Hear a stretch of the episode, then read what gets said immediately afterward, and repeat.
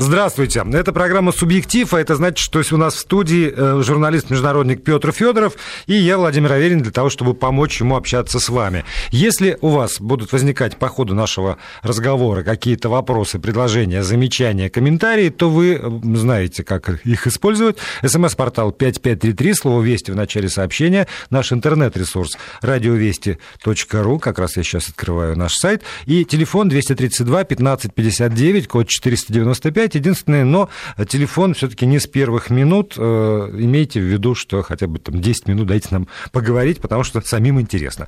Вы слушайте и э, свои комментарии вот лучше на смс-портал или в интернет отправляйте. Обязательно посмотрим обязательно ответим. Я так понимаю, Петр, что мы продолжаем разговор о э, дипломатии. Вы знаете, да, потому что, ну, во-первых, приветствую всех наших слушателей и с удовольствием в указанное время жду звонков реакции.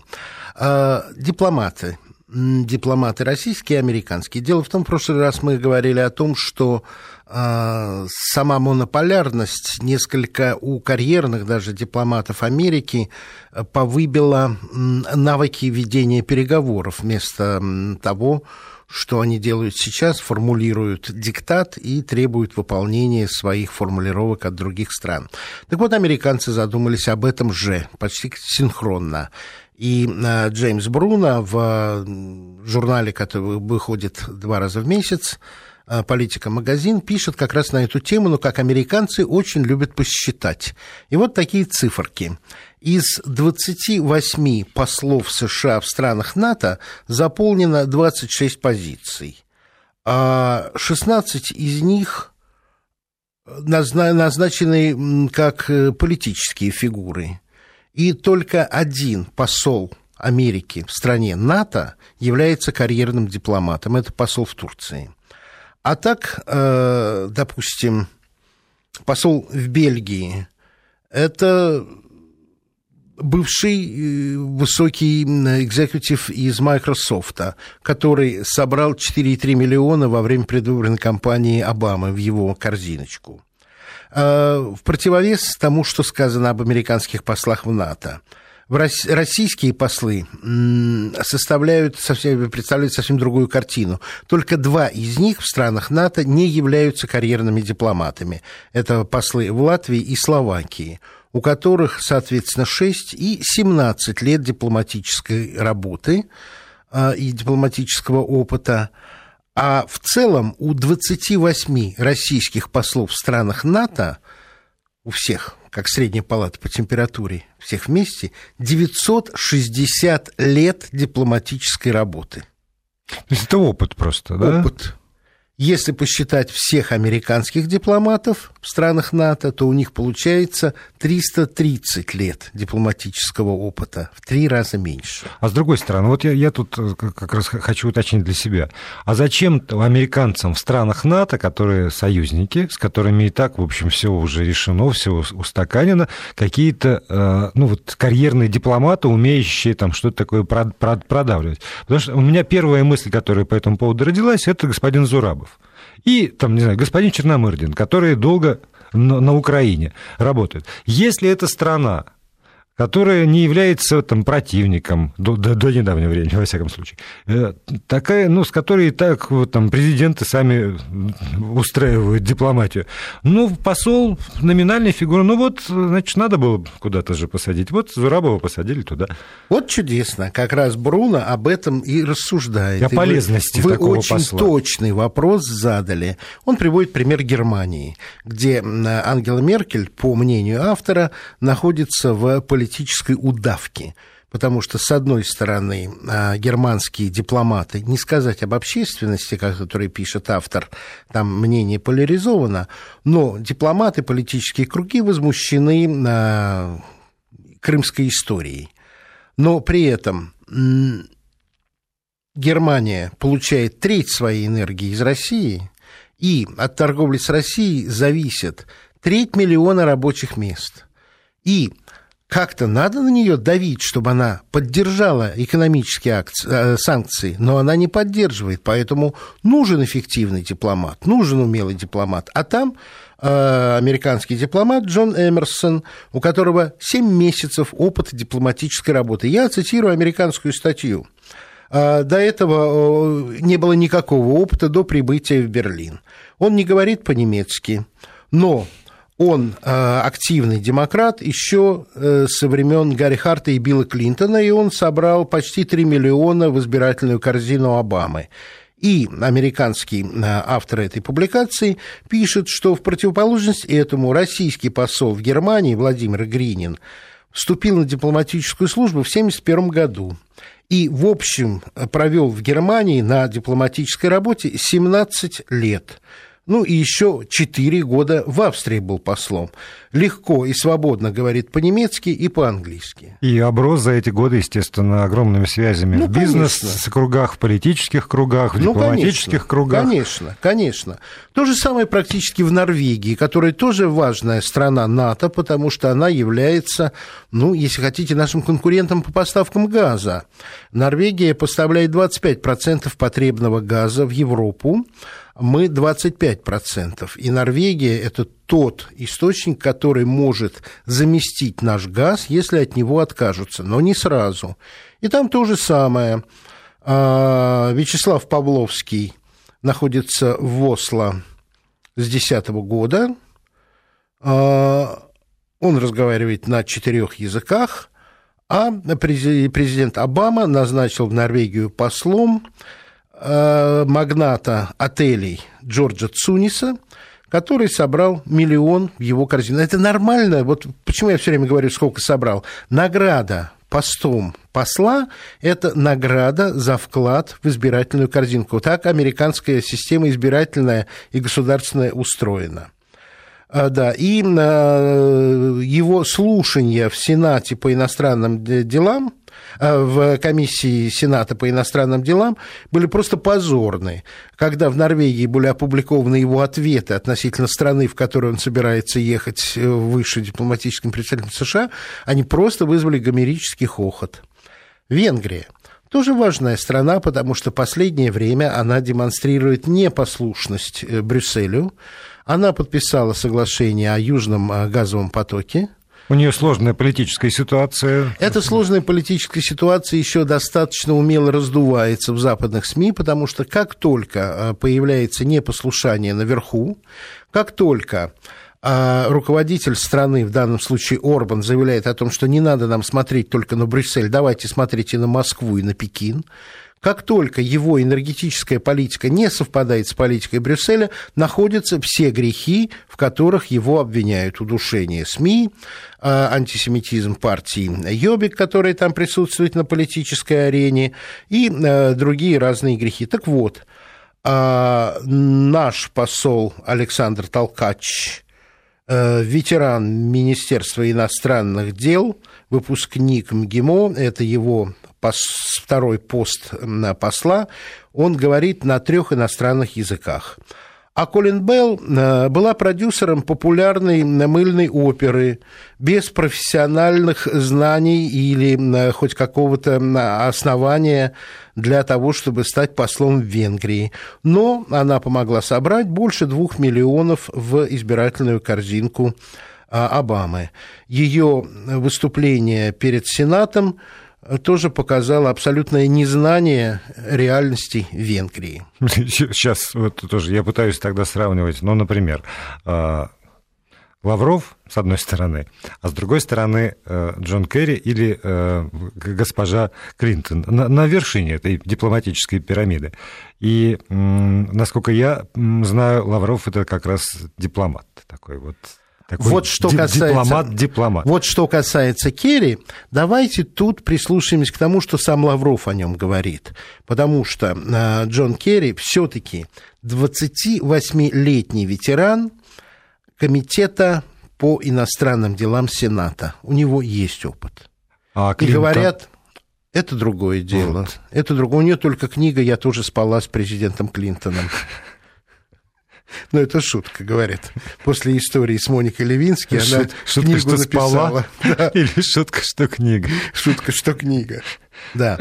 Ну и, конечно же, то, как Клинтон э, США э, вела международные ну, вот дела, да. это, это, ну, как бы разрушительно это, это было. статья, она как раз, в общем-то, вольно или невольно выводит на, как раз на вершину дипломатической совершенно пирамиды. Совершенно верно, совершенно верно. Но нужно учитывать одно, что американцы люди практичные. Они поставили диагноз – они будут работать над этим, потому что дипломатические провалы сейчас все более и более заметны. Они не были так важны предыдущие два десятилетия, пока не было реального оппонента, ну, ну что, ну что Россия? Ну, ну что мы можем припомнить за это время? Я две вещи. Разворот над Атлантикой Примакова и марш-бросок в Приштину. Ну да. Ну и, то... ну и 7 месяцев назад, назначая посла в Германию, тоже вряд ли кто-нибудь предполагал, что настолько нужно будет в Германии работать.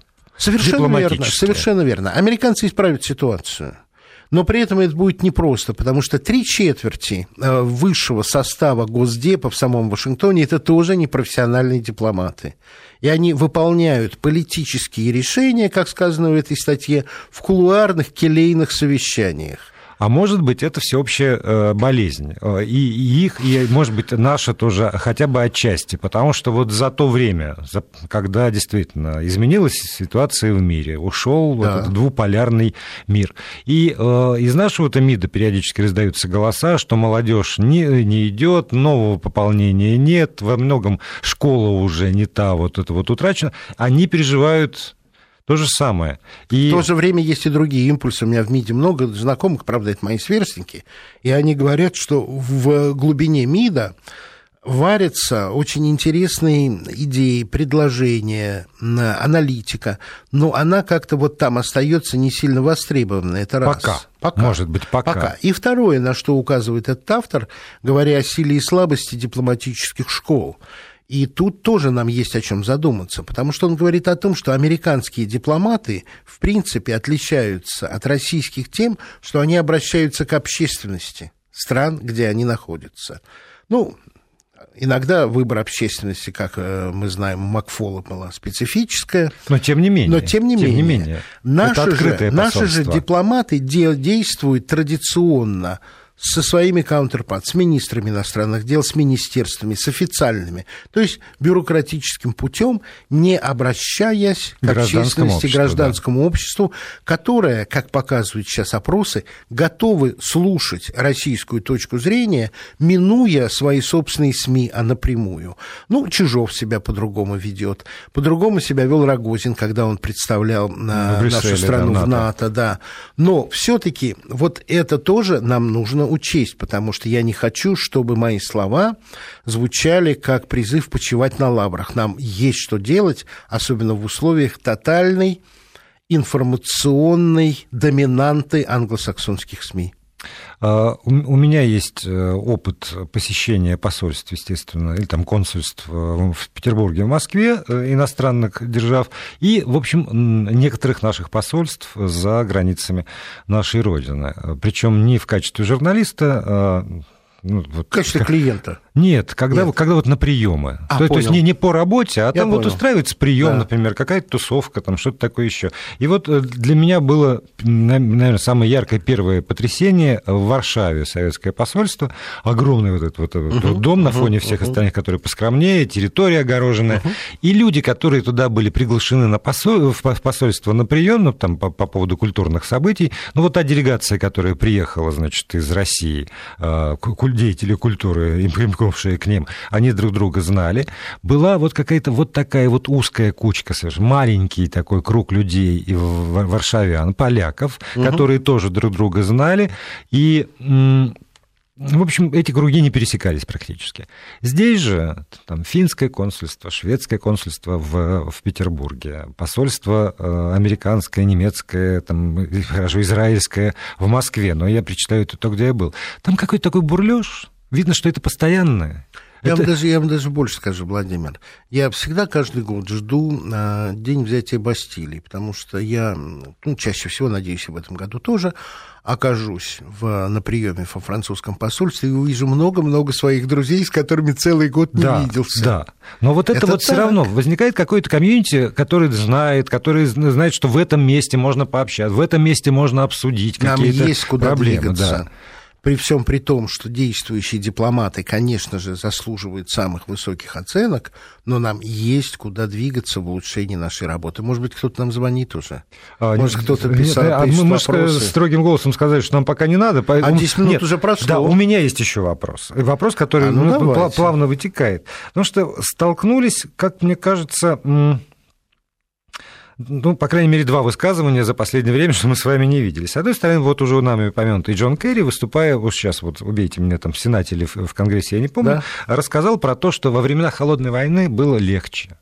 Вот был, так и сказал, вот было легче, потому что там, там перефразируя, вот окоп по одну сторону свой, по другую чужой, и, и на это была направлена вся система. Сейчас, он сказал, гораздо сложнее, потому что вот центры влияния изменились, слишком большие темпы перемен, и вот за этим вот надо следить и надо успевать, и он это все говорил в сегодня, вот в настоящее время про сегодня. С другой стороны, а, заместитель главного редактора еженедельника Дицайт Бернт Уллерх, которого уже цитировало там наше телевидение отечественное, угу сказал э, фразу, которая мне кажется очень важной. В последние недели происходили столкновения мировоззрений, из чего, мне кажется, можно делать вывод, что во многом вот эти вот времена такого четкого противостояния в, в, в области мировоззрений, в области идеологии, в области представления о том, как должно жить, они, э, они вернулись. И я не очень понимаю, все-таки сейчас мы, мир, мы мир,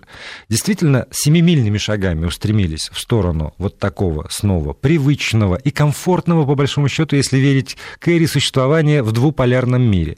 Или когда мы говорим даже о э, столкновении мировоззрений, это не столкновение двух мировоззрений, а это столкновение, там, не знаю, 5, 7, 26, 156 мировоззрений, но все равно это вот не такая четкая, не, не может быть уже возврата к такой жесткой системе, которая была.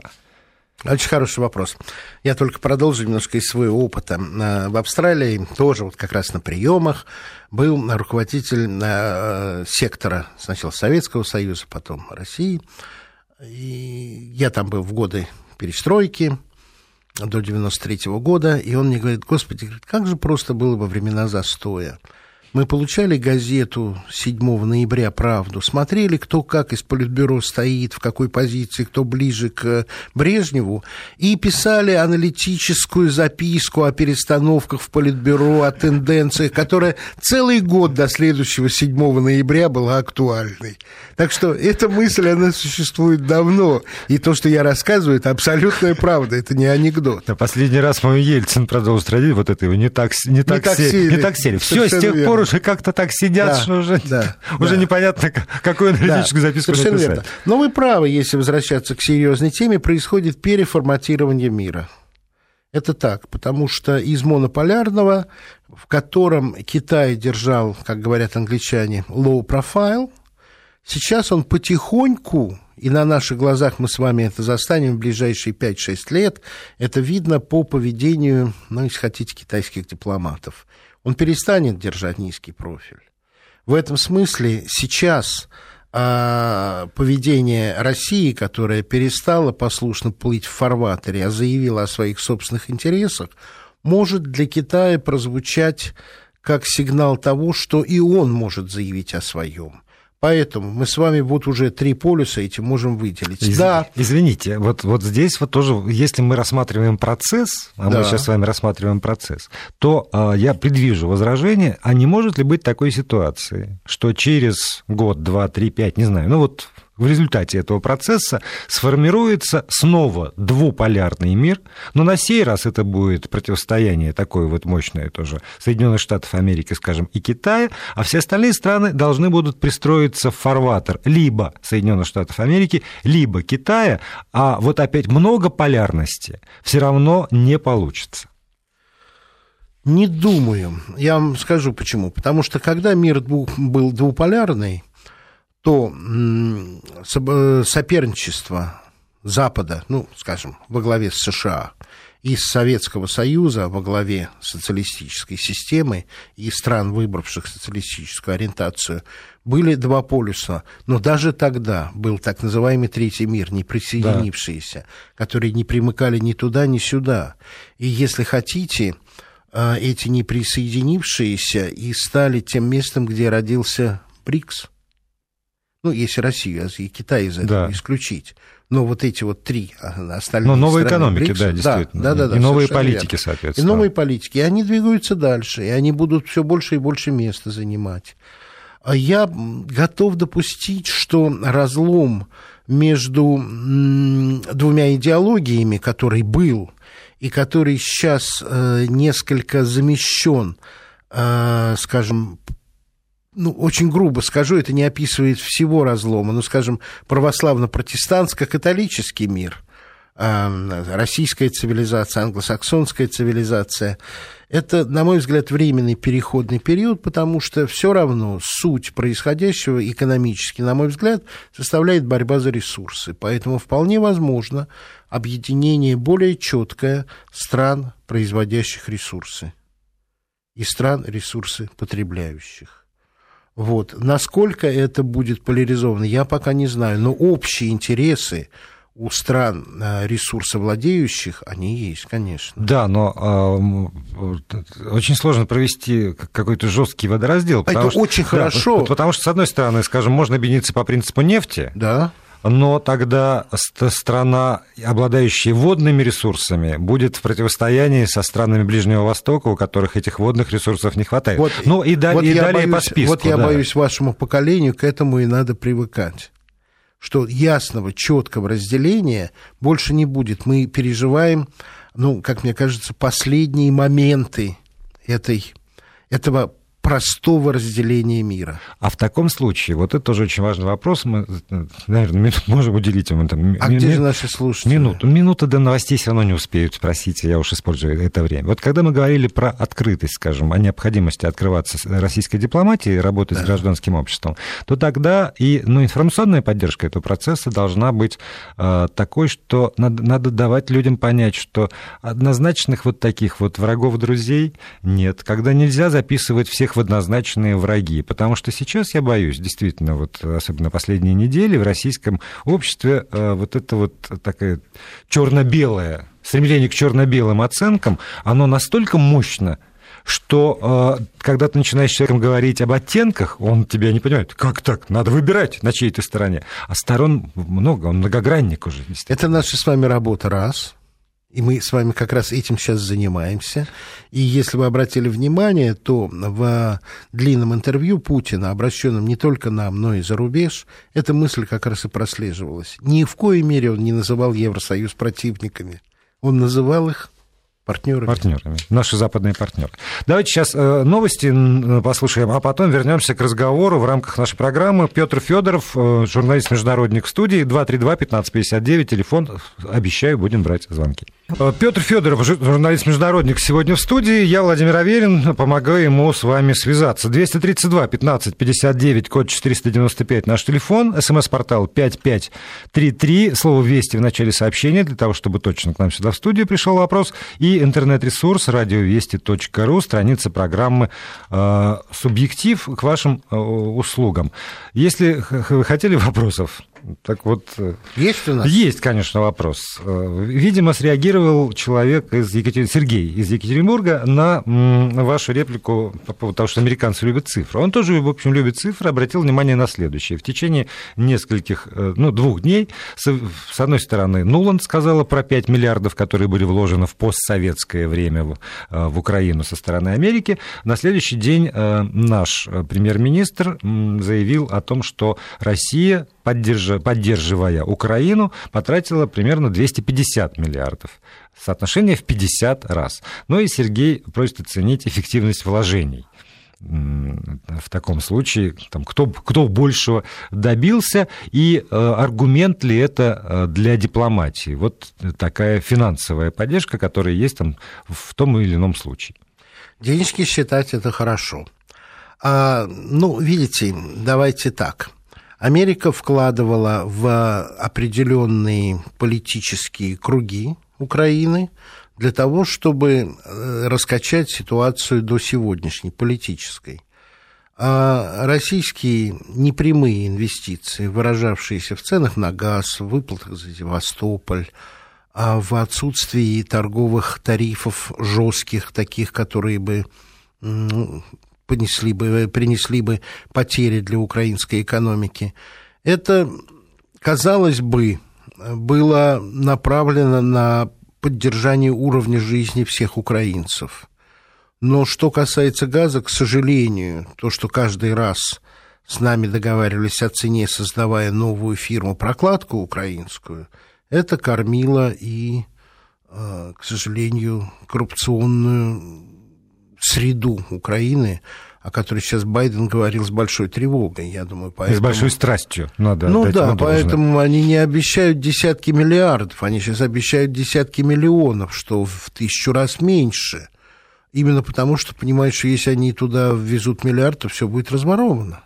А можно ли здесь провести вот эту параллель по поводу общения с Но гражданским... мы не, не сказали с, об эффективности. С гражданским обществом. Да, как раз сказали... эти 5 миллиардов, как, э, я так понимаю, именно в, ну, в институты гражданского общества и были вложены. Ну... Больше, чем в официальные какие-то там экономика, дипломатия, это бюро... да, бюрократия, это да. там чего-то еще. Да. Но период, за который эти деньги были вложены, вы представляете Да, 23 себе? года. Но вот верно. постсоветское пространство... Каждый год это да, не так время. много, много, это как раз вот те миллионы, которые тратятся на институты гражданского общества, на создание э, групп лидеров, прикормленных, э, верных, э, послушных, которые мыслят в парадигме интересов Вашингтона и переводит это на свой национальный язык. Здесь ничего нового нет. Но тогда можно говорить о, в общем, ощутимой эффективности вложений ну, там, денежных или, или дипломатических согласен. усилий я, я с вами в, согласен. в гражданское общество. Я с вами согласен, да. Это действительно срабатывало и срабатывало достаточно долго. Об этом говорили все цветные революции,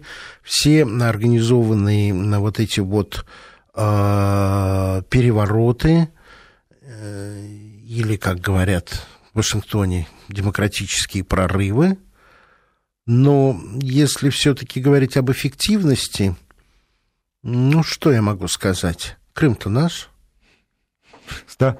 Второе, если бы американское вложения были бы, были бы такие уж эффективные, ну с чего бы мы сейчас так беситься-то? Санкции против нас вводить. Да, так, да, для себя записываю там Байден, надо бы еще о нем поговорить. И телефон. А, Григорий, пожалуйста, мы слушаем вас. Алло, алло, Григорий. 232-1559, Григорий у нас на связи есть? Да, да, да. Да, здравствуйте. Добрый вечер. Добрый, Добрый вечер. вечер. Знаете, я хотел вот давно спросить, задать такой вопрос. Вот э, в бытность, когда еще было, был Советский Союз, и Михаил Сергеевич Горбачев вместе с Шеварнадзе, а потом Ельцин закончил этот вопрос по поводу вывода войск из Германии. То есть э, с тем, тем, что мы выводили войска, и объединялась Германия, убиралась Берлинская стена и так далее. Грубо говоря, мы закрывали вопрос Второй мировой войны. Я думаю, вот интересно, если бы мы выводили войска просто не просто так, как мы их выводили, а параллельно с американцами. Так как я считаю, что все-таки если русский солдат уходит из Германии, там, от, э, из Европы, то американцу там делать нечего. Интересно, как бы дальше развивались бы события вообще в Европе и в странах бывшего Советского Союза, и вот вообще как бы история развилась бы с Украиной сейчас и так далее. Григорий, вы такой интересный и большой вопрос подняли, что начинать нужно сначала. Все-таки объединение Германии – это не завершение Второй мировой войны, как тогда трубила пропаганда обеих стран. Это смерть э, Ялтинской системы мира.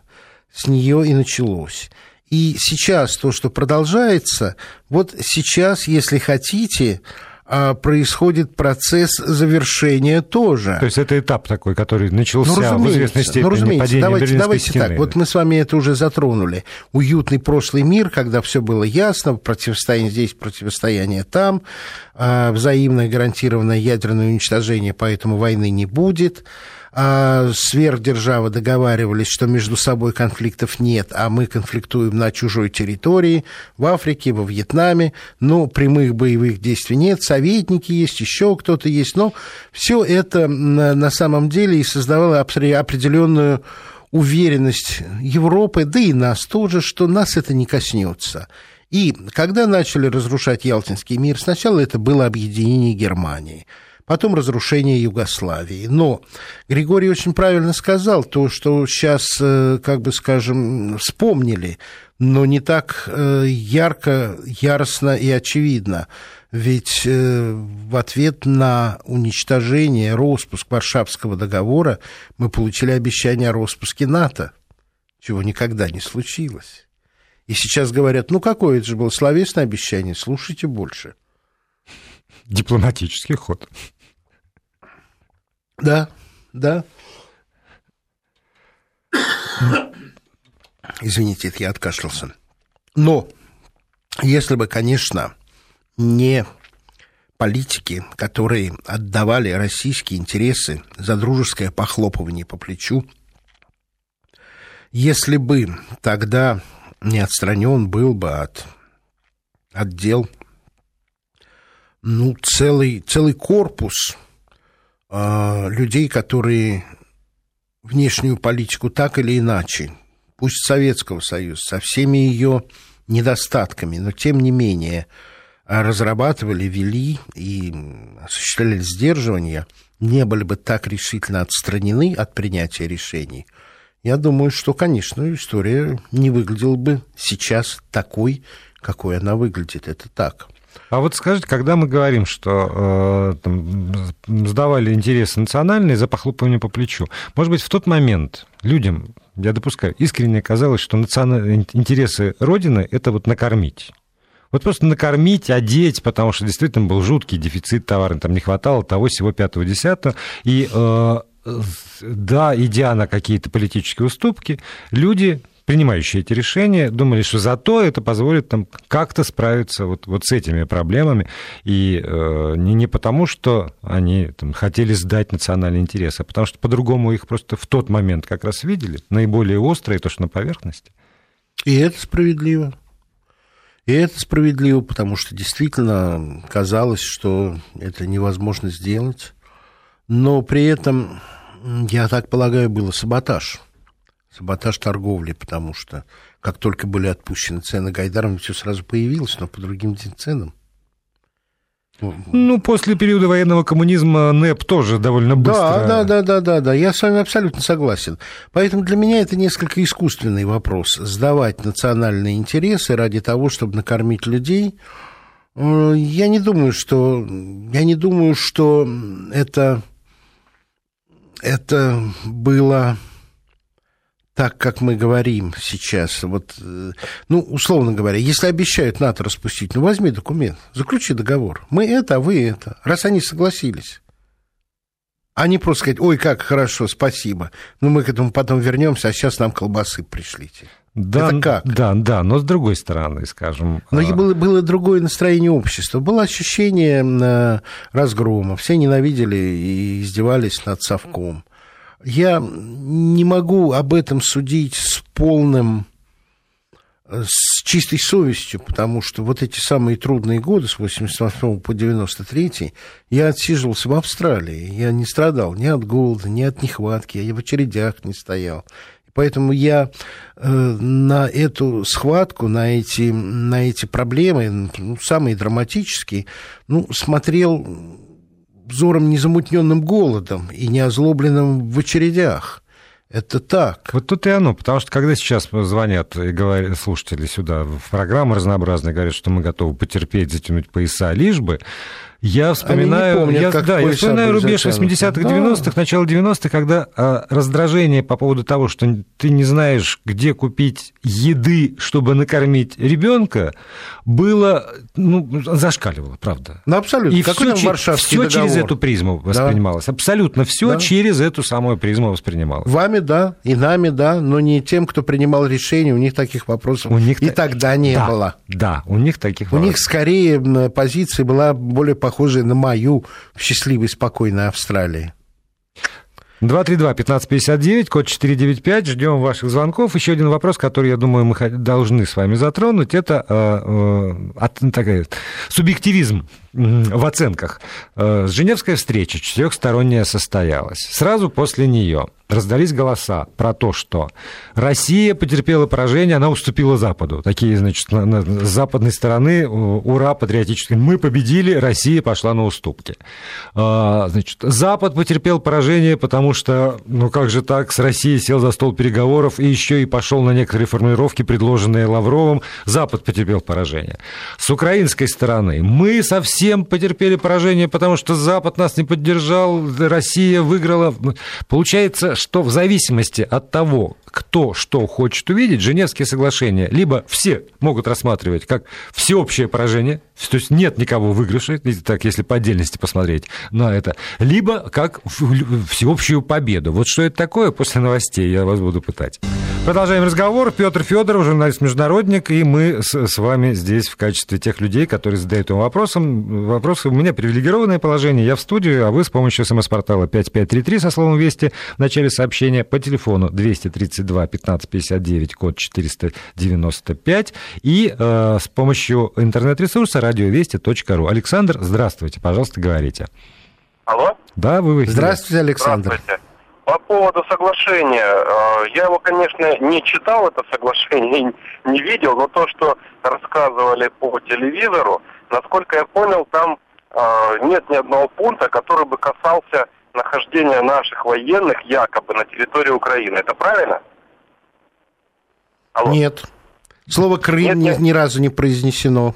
Нет. Ни одного нет. пункта, да? Нет. Нет. Ну, в таком случае остальное, что, я так понимаю, говорит о том, чтобы необходимо разоружить обе стороны, необходимо идти, значит, к какому-то компромиссу, соглашению, это я считаю, что на данном этапе это огромная победа именно, скажем так, российской дипломатии в заключении этого соглашения, потому что фактически это соглашение признает, что наших войск там действительно нет. И это признают все стороны, которые подписали, иначе бы они забыли. Это слишком, это слишком широкое толкование документа. Если в документе ничего не Вы говорится о присутствии, это не означает, и как раз последние события показывают, что мы не можем этот документ воспринимать как окончательное Э, утверждение о том, что наших войск там нет. Со стороны Запада. Я не говорю, что они там есть.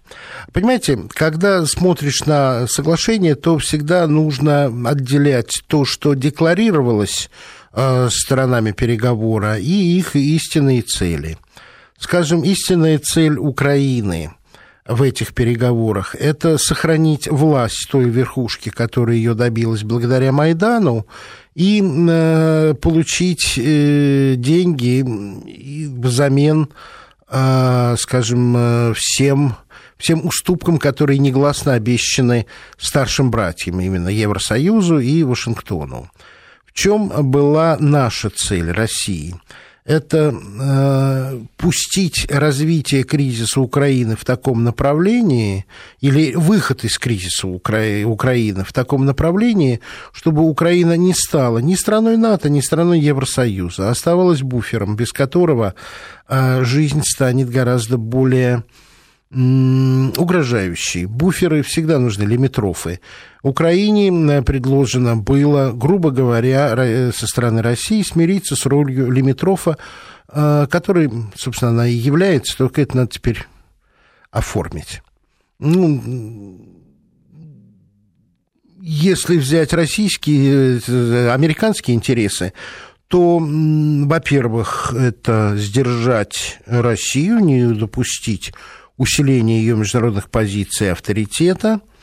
А вторая цель, это вообще Украины не касается, это вдохнуть жизнь в НАТО, которая теряет свои ориентиры, и заставить европейцев больше э, тратить на, на вооружение, на оборону, потому что Америке надоело тащить свое, тащить бремя.